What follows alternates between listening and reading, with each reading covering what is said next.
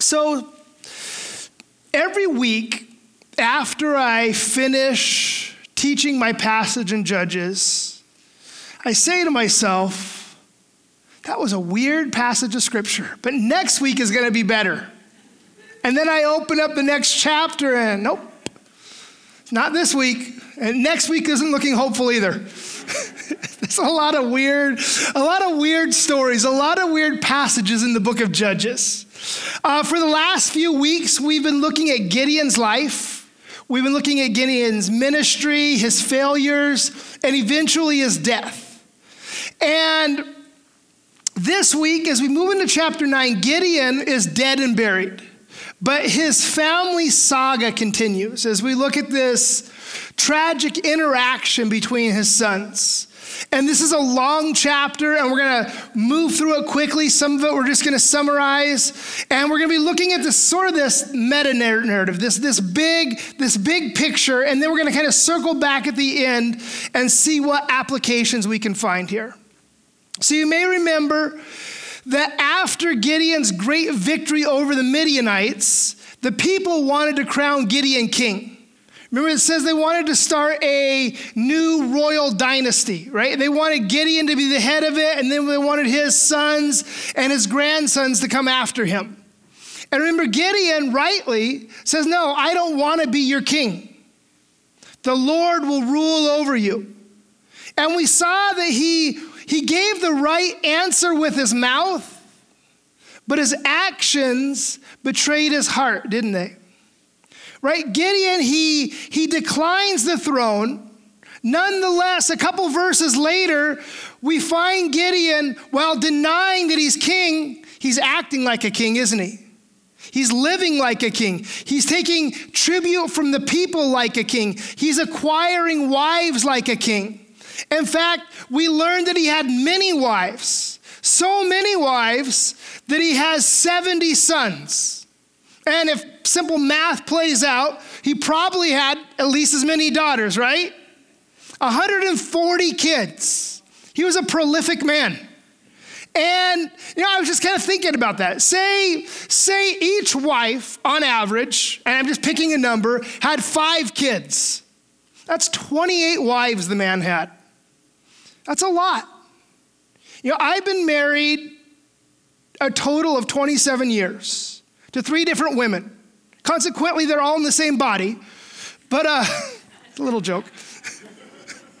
I'm glad my wife's not here today. Some of you guys just got that. Those of you guys have been married for a while, you got it right away. so Gideon has 28 wives. I mean, I don't know it's exactly 20, but he's got a lot of wives. And so that's where we leave off in chapter 9. Now, Abimelech and remember, Abimelech was the son, not even one of his sons, it was a, con- a son of a concubine. It says, Now Abimelech, the son of Jerubbaal, went to Shechem to his mother's relatives and said to them and to the whole clan of his mother's family, Say in the ears of all the leaders of Shechem, which is better for you? That all 70 of the sons of Jerubbaal rule over you, or that one rule over you? Remember also that I am your bone and your flesh. So remember, Jerubbaal was Gideon's nickname. So when we're talking about Jerubbaal, we're talking about Gideon. Remember, after Gideon went into, into Orpha and he pulled down the altar of Baal, remember, and there's that whole brouhaha with the people wanted to kill him and his dad stepped up. After that, he got this nickname, Jerubbaal, Baal will contend. And so, so we find here that this Abimelech, that he was not just one of the, the, the sons of the 70. As I said, he was, he was the son of a concubine, he was the son of a servant girl from Shechem. And remember, we saw last time that Abimelech, it means, anybody remember what it means? My father the king. Even though Gideon didn't want to be king, he names his son, My Father the King. So Abimelech, he goes home to Shechem and he says to his family, his extended family on his mother's side, he says, Listen, guys, Would you rather have Gideon's 70 sons rule over you or me? One of your own people. He says, Look, I'm, I'm your flesh, I'm your blood. We're family here. And so he kind of sets up this contrast. Now, as we get into the chapter, it's been said that no man's life is completely worthless. They can at least be an example of what not to do. And that's what we find here with Abimelech.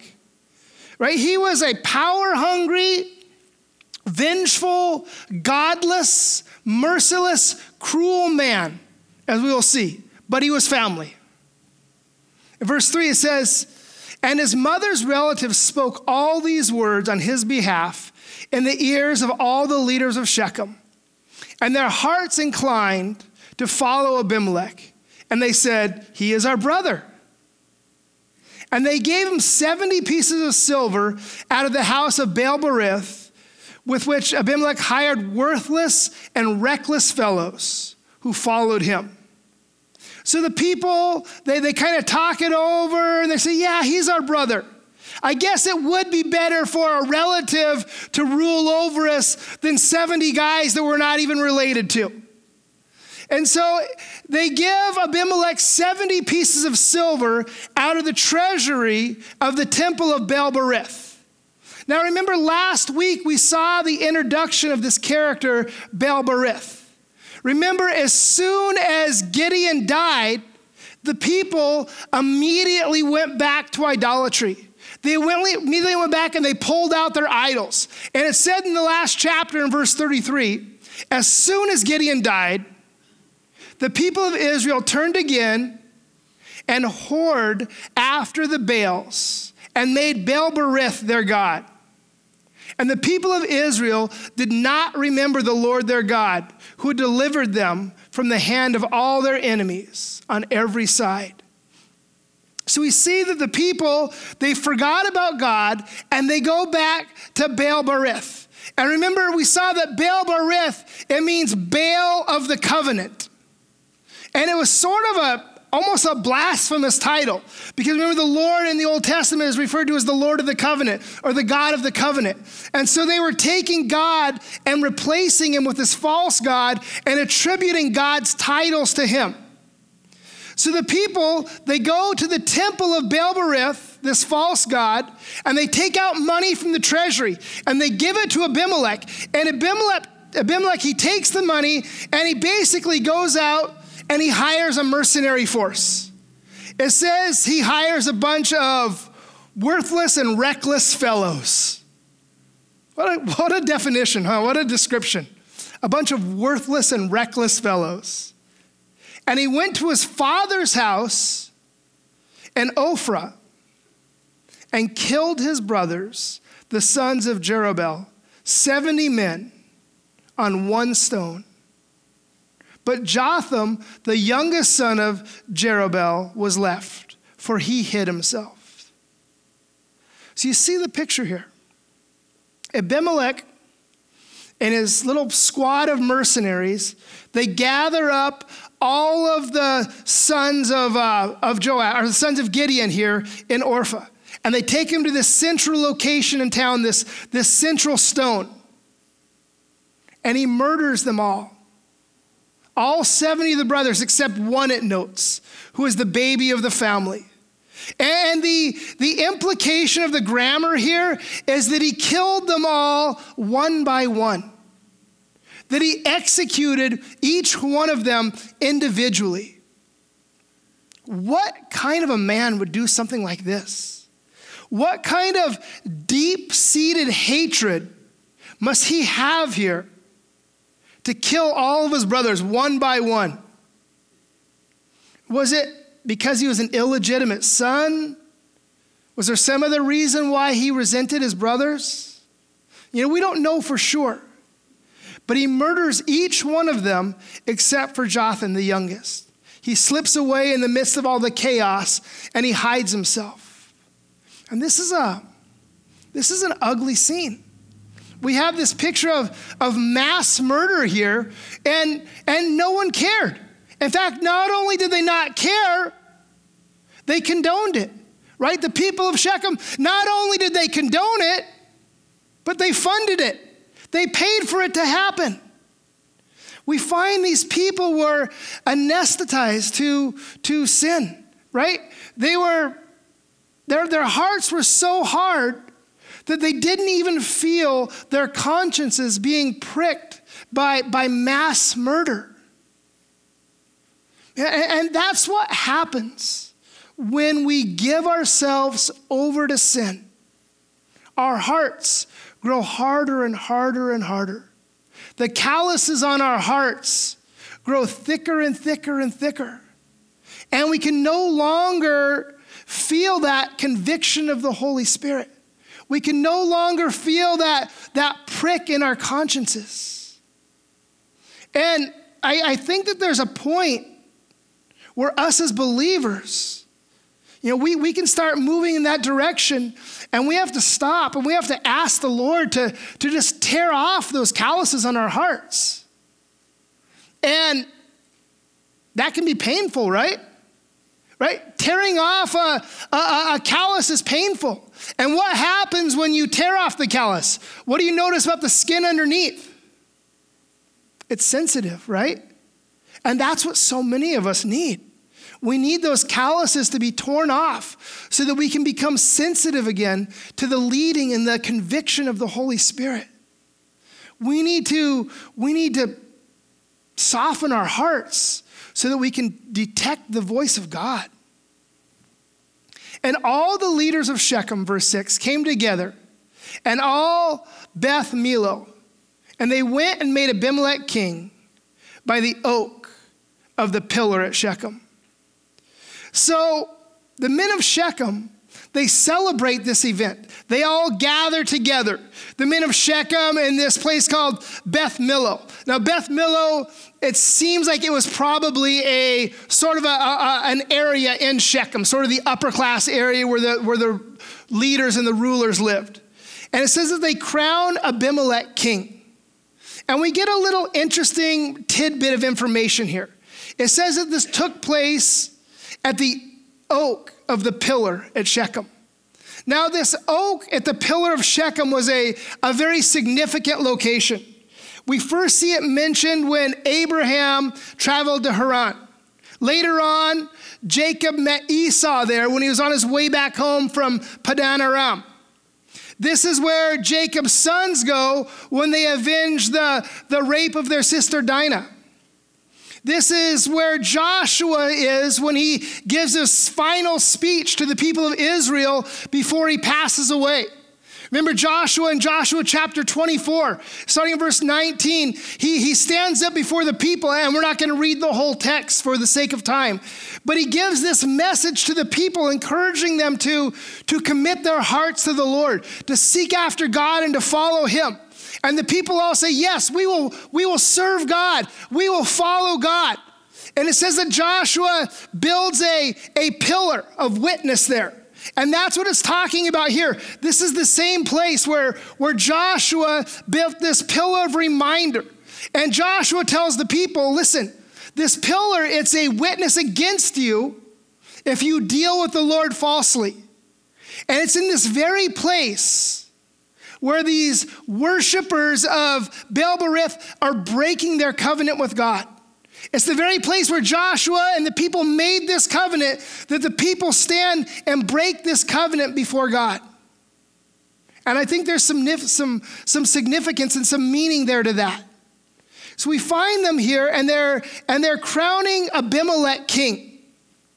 And before we go on, I think it's worth noting that Abimelech wasn't the king of Israel, right? He was the king of that little town, or maybe the couple surrounding towns. He was the king of a couple cities. And really, what he was was a little, a little mini despot, right? He was a little warlord. Verse 7 When it was told to Jotham, he went and stood on top of Mount Gerizim and cried aloud and said to them, Listen to me, you leaders of Shechem, that God may listen to you. And then he gives us this little, this little fable. He says, The trees once went out to anoint a king over them. And they said to the olive tree, Reign over us. But the olive tree said to them, Shall I leave my abundance by which gods and men are honored and go hold sway over the trees? And the tree said to the fig tree, You come reign over us. But the fig tree said to them, Shall I leave my sweetness and my good fruit and go hold sway over the trees? And the tree said to the vine, You come and reign over us. But the vine said to them, Shall I leave my wine that cheers God and men and go hold sway over the trees?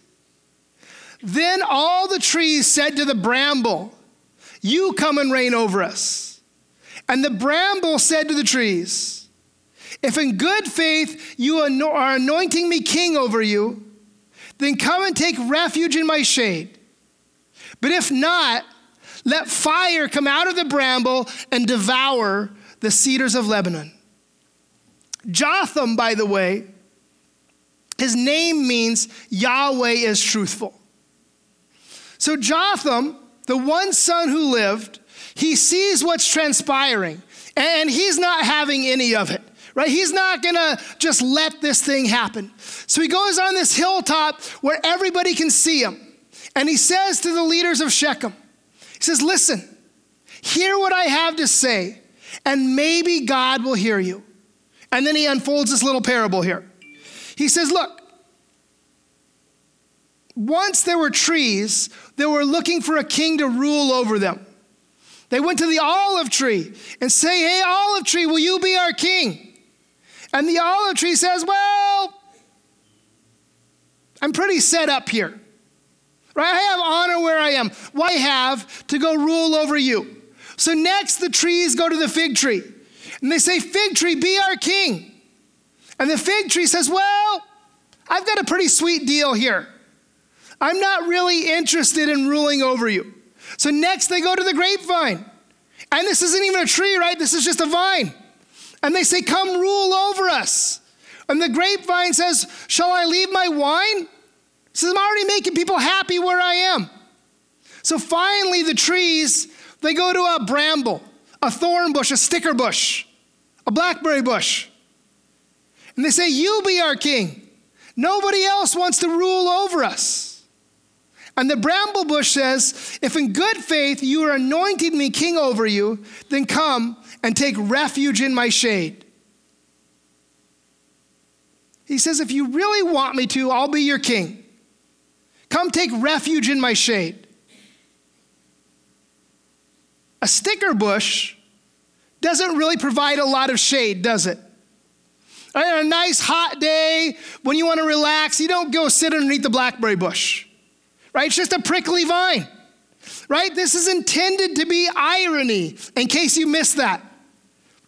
These trees, they say to this little briar, this little tumbleweed, you know, be our king. And he says, okay, I'll provide shade for you. He can't provide shade for anything let alone a whole grove of trees. But the briar says, Look, if you're not acting in good faith towards me, fire is going to come out and consume you. Jon Courson says this. He says that the main point that Jotham is making is that only worthless people seek to have authority over other people's lives. Now, we just finished the midterms. I don't know what that says about that. But worthy individuals are too busy doing what God has called them to do to want to seek after places of authority. Verse 16. Now, therefore, if you acted in good faith and with integrity when you made Abimelech king, and if you have dealt well with Jerubbaal and his house, and have done to him all his deeds deserved, he says, For our father fought for you and risked his life and delivered you from the hand of Midian. In verse 18, and you have risen up against my father's house this day and have killed his sons, 70 men on one stone, and have made Abimelech, the son of his female servant, king over the leaders of Shechem, because he was your relative.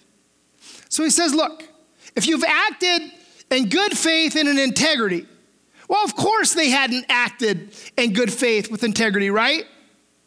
They had funded a, a hit squad to go take out his brothers. And Jotham, uh, he was there. He, he just saw all of his brothers get murdered one by one. He knew that they hadn't dealt well with Gideon's family. He knew that they hadn't repaid Gideon for all the good that he had done for the people. He says, Look, you guys rose up and you killed Gideon's 70 sons. You killed my 69 brothers. And you made this, this son of a servant girl king.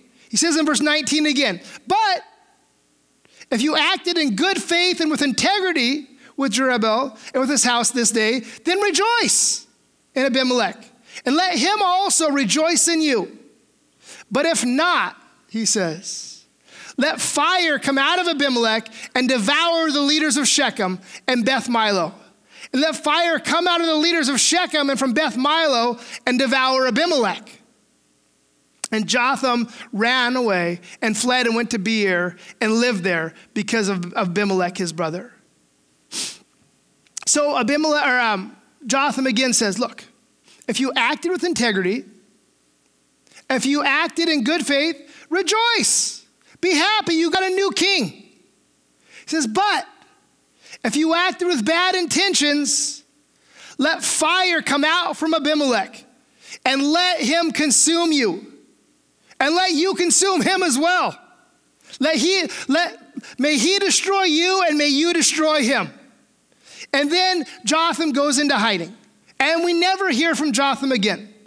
Now, he's kind of an interesting character, isn't he? I wish that we knew a little more about him. Scripture isn't clear, and we don't know if he was a man of God or if he wasn't. But it does seem like at this point, God is speaking through him here.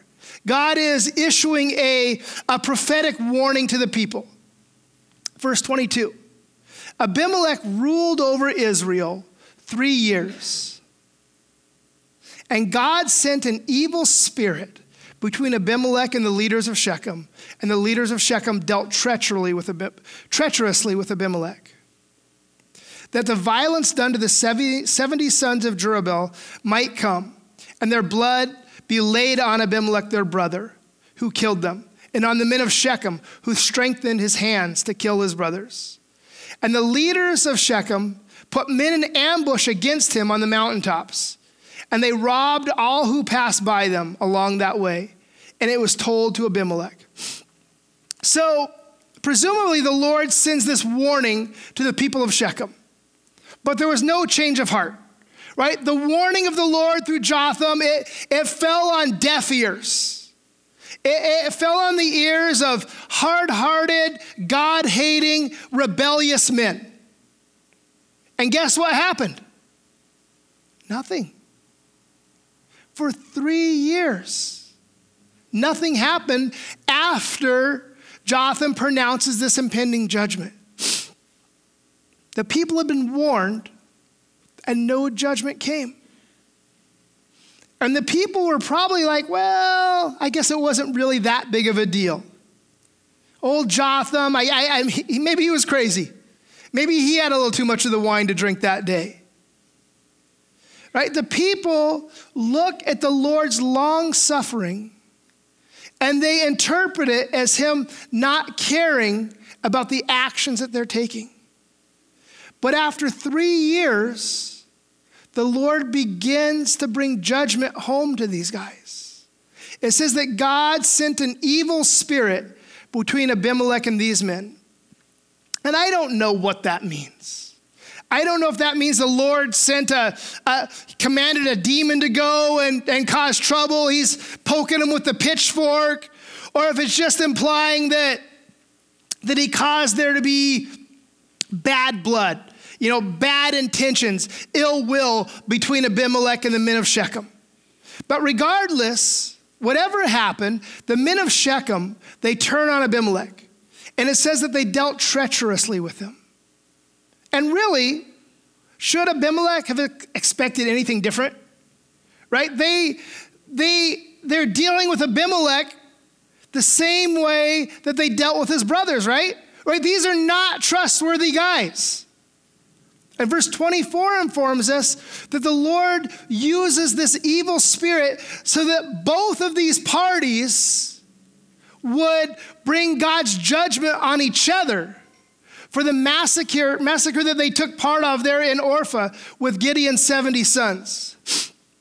And verse 25 says that the men of Shechem laid in wait and they ambushed Abimelech's men in the mountains. They're disrupting the trade routes here. They're robbing all the people who pass by. And then we sort of see a little shift in the narrative starting in verse 26. And it says, Gaal, the son of Ebed, moved into Shechem with his relatives. And the leaders of Shechem put confidence in him. So we see this, this new character coming on the scene, this Gaal. You know, he moves into town. He's sort of the, the, the, the Johnny come lately, the new kid on the block here. And it says that the leaders of Shechem, they put their, their confidence in him, they, they, they trust in him. And verse 27 And they went out into the field and gathered the grapes from their vineyards and trod them and held a festival. And they went into the house of their God and ate and drank and reviled Abimelech. Gaal, the son of Ebed, said, Who is Abimelech? And who are we of Shechem that we should serve him? Is he not the son of Jerubbaal? And is not Zebul his officer? Serve the men of Hamor, the father of Shechem. But why should we serve him? What would this people, would that this people were under my hand? Then I would remove Abimelech. I would say to Abimelech, increase your army and come out. So you see what's happening here. These guys, they make some wine, they have a little party, they get sauced up. And what happens when they're sauced up? They start bad mouthing this king that they had anointed. They say, Who is this Abimelech that we should serve him? You can almost imagine the slur in their voice here, right? He's Gideon's son. This, this isn't our guy. And Gaal, he gets a little bit of liquid courage throwing through his veins here, right? He's a little bit drunk. And he says, Man, if I were in charge, if you guys were under my hand, I would raise up an army and we would march against Abimelech.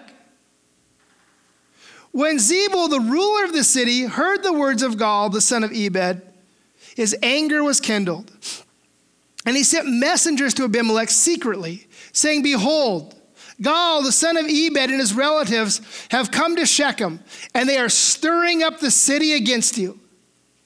So word gets back to Abimelech. He says, Look, these guys are, are fomenting insurrection. There's this treasonous talk going on.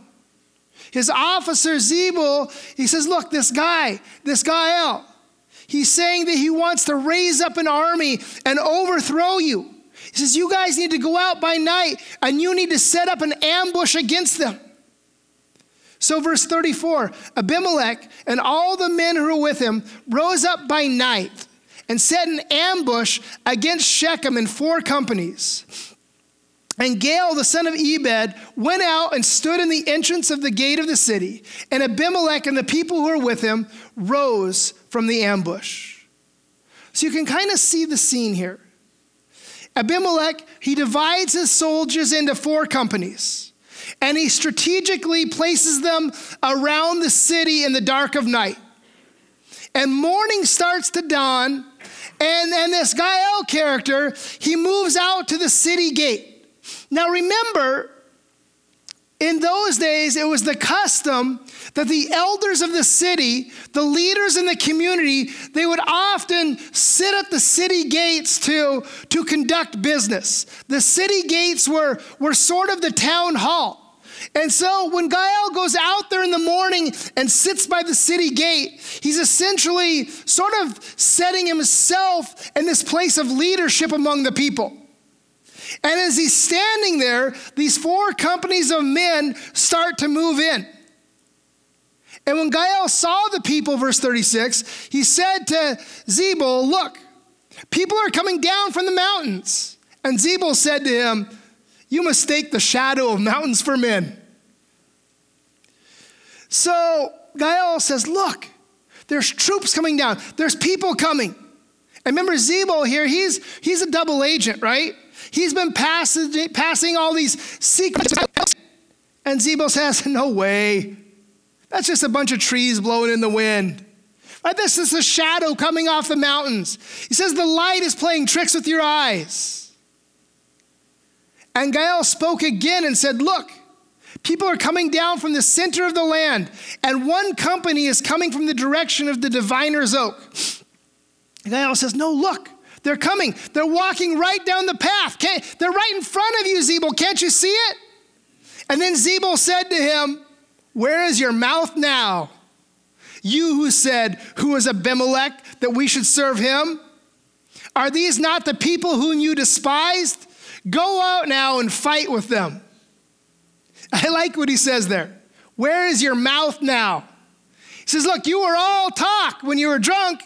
Yo, we're going to raise up an army. We're going to over. Well, where's your mouth now? There he is. Go take care of him. Go out and fight Abimelech. Here's your chance. By all means, proceed. And Gaal went out at the head of the leaders of Shechem and fought with Abimelech. And Abimelech chased him, and he fled before him, and many fell wounded up to the entrance of the gate. And Abimelech lived at Arumah, and Zebul drove him, drove out Gaal and his relatives, so they could not dwell at Shechem. So Abimelech, he finds victory here. He drives out Gaal and his family, and he wounds and kills many of the soldiers. Now, verses 42 through 45, we see the forces of Abimelech. They move in and they begin to kill the people of Shechem, not just the leaders and the soldiers. They're killing the farmers that are out in the fields. They're destroying their crops. They're, they're beginning to tear down the city. And it says in verse 46 Then all the leaders of the tower of Shechem heard it. They entered the stronghold of the house of El Berith. So the leaders get wind of what's happening and they flee to the stronghold of their god Baal Berith. And Abimelech was told that all the leaders of the tower of, of Shechem were gathered together. And Abimelech went up to Mount Zalmon, he and the people who were with him. And Abimelech took an axe with his hand and cut down a bundle of brushwood and took it up and laid it on his shoulder. And he said to the men who were with him, what you have seen me do, hurry and do as I have done. So every one of the people cut down his bundle and following Abimelech, put it against the stronghold. And they set the stronghold on fire over them. So the people of the Tower of Shechem also died. About a thousand men and women. So Abimelech, he has all the people, all the leaders, all, all the upper class people trapped in this stronghold. And what does he do? He and his guys, they go get a bunch of firewood and they stack it around the tower and they light it on fire. They burn down the temple of Baal Berith with a thousand people inside. And I'm not saying whether or not the people deserved it, but this man, Abimelech, was a bloodthirsty man, consumed with vengeance.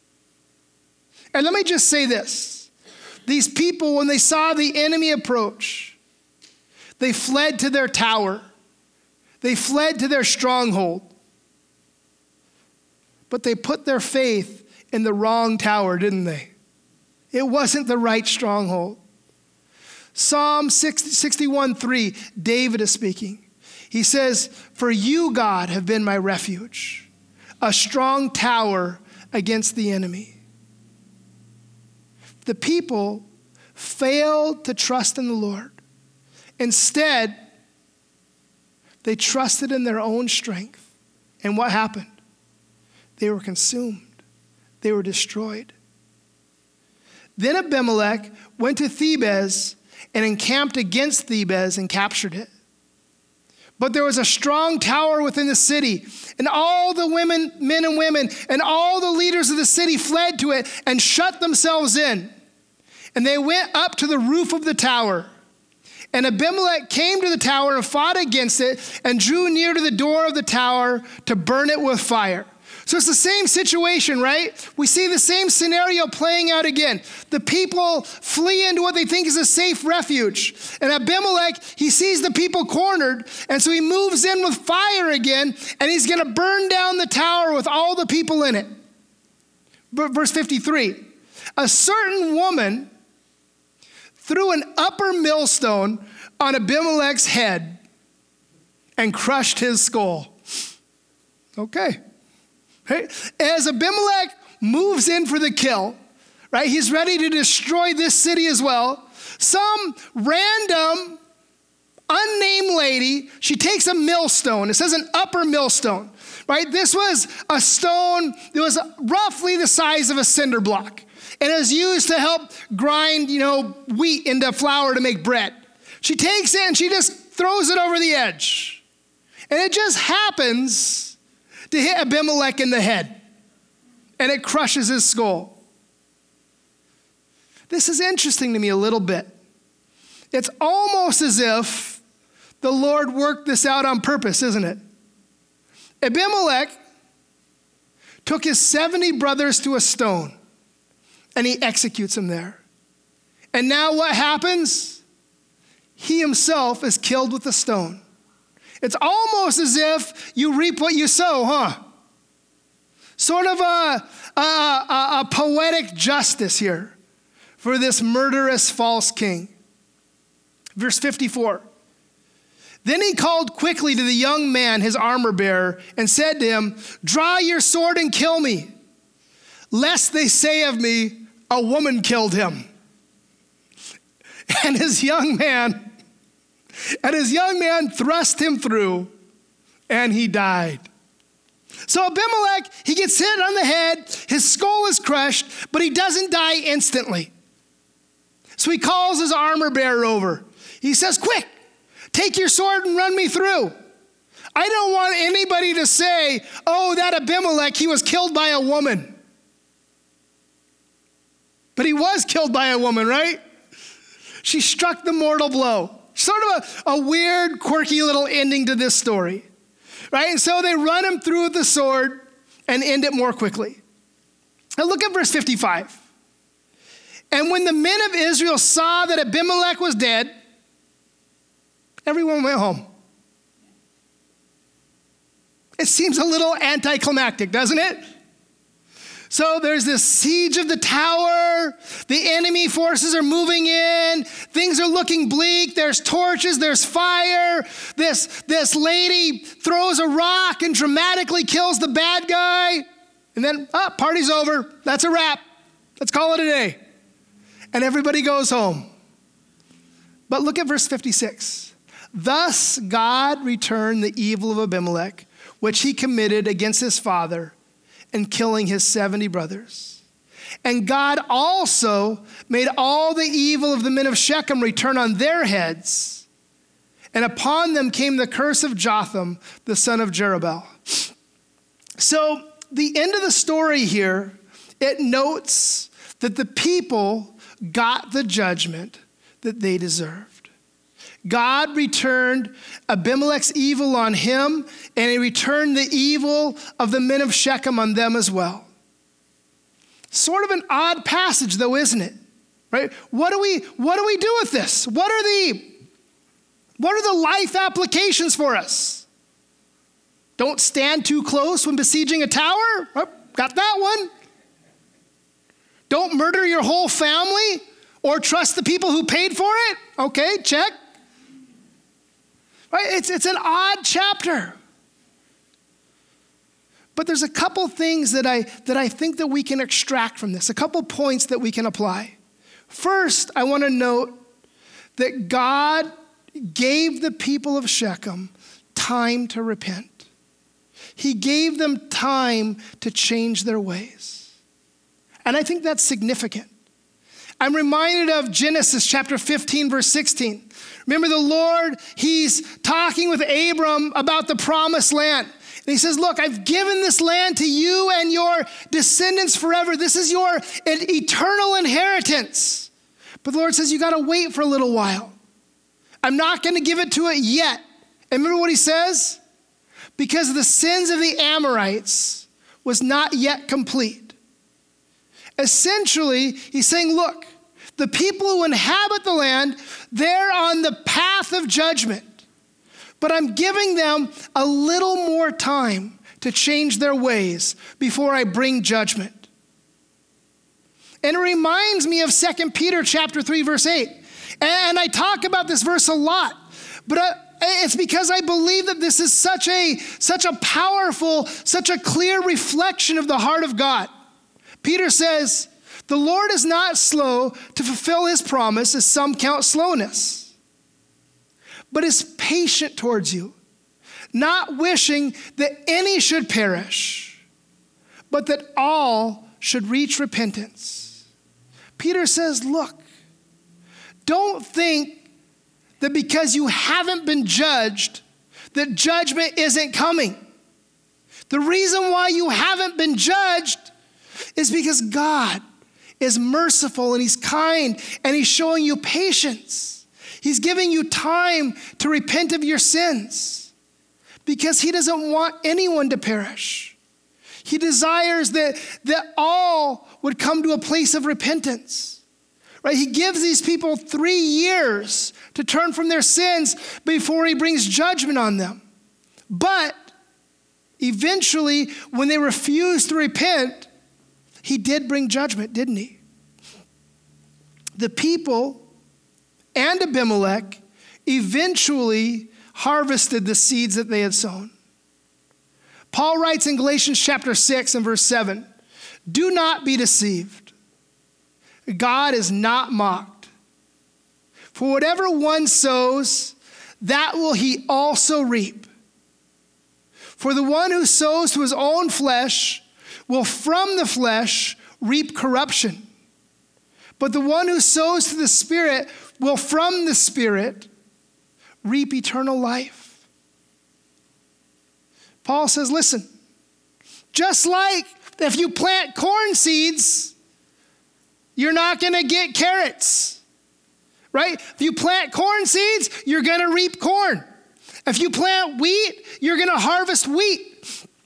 He says the same thing is true for us spiritually. If you sow seeds of sin, guess what you're going to harvest?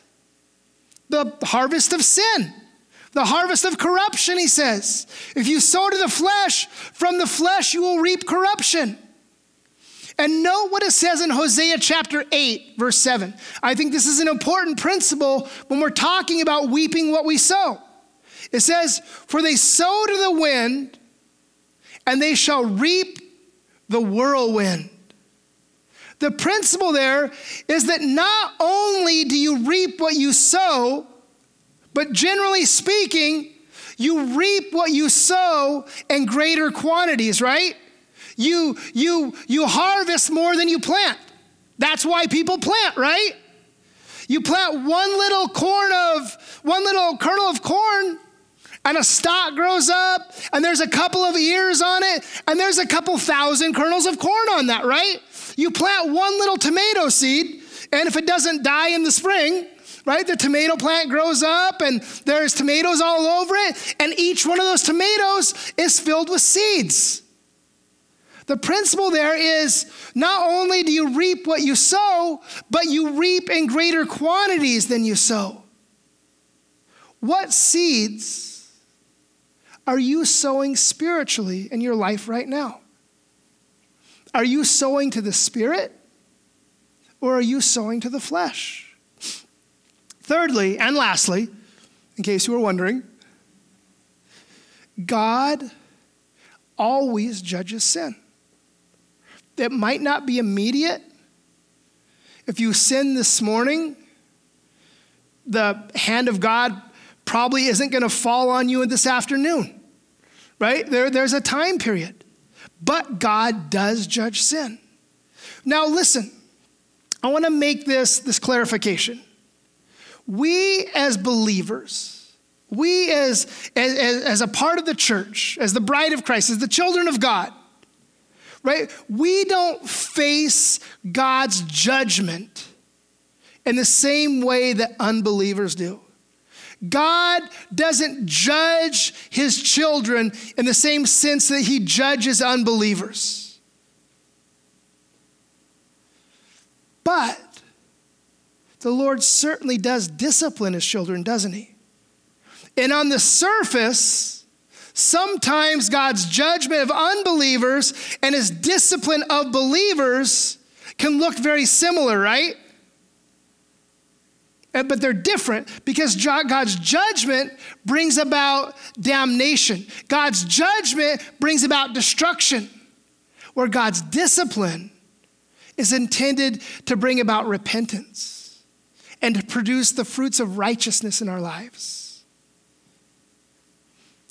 If you are an unbeliever this morning, take advantage of God's patience. Repent before that patience runs dry. Come to the Lord before your day of judgment. Turn from your sins, repent, and seek the face of God. If you're a believer and you're experiencing the discipline of the Lord, understand that you are being disciplined because the Lord loves you and He wants to see correction in your life. If you're being disciplined by God, repent and embrace that hand of discipline and allow the Lord room to work in your life. Sometimes we hear the phrase, oh, so and so had a come to Jesus moment. Right? You guys heard that expression, a come to Jesus moment? Right? And outside of the church setting, it sort of means someone who comes to a, a sudden but often difficult realization about something. And I think that there may be some of us here this morning who need to have a come to Jesus moment about Jesus. Some of you might be realizing now that you're living in sin and that you're living on borrowed time.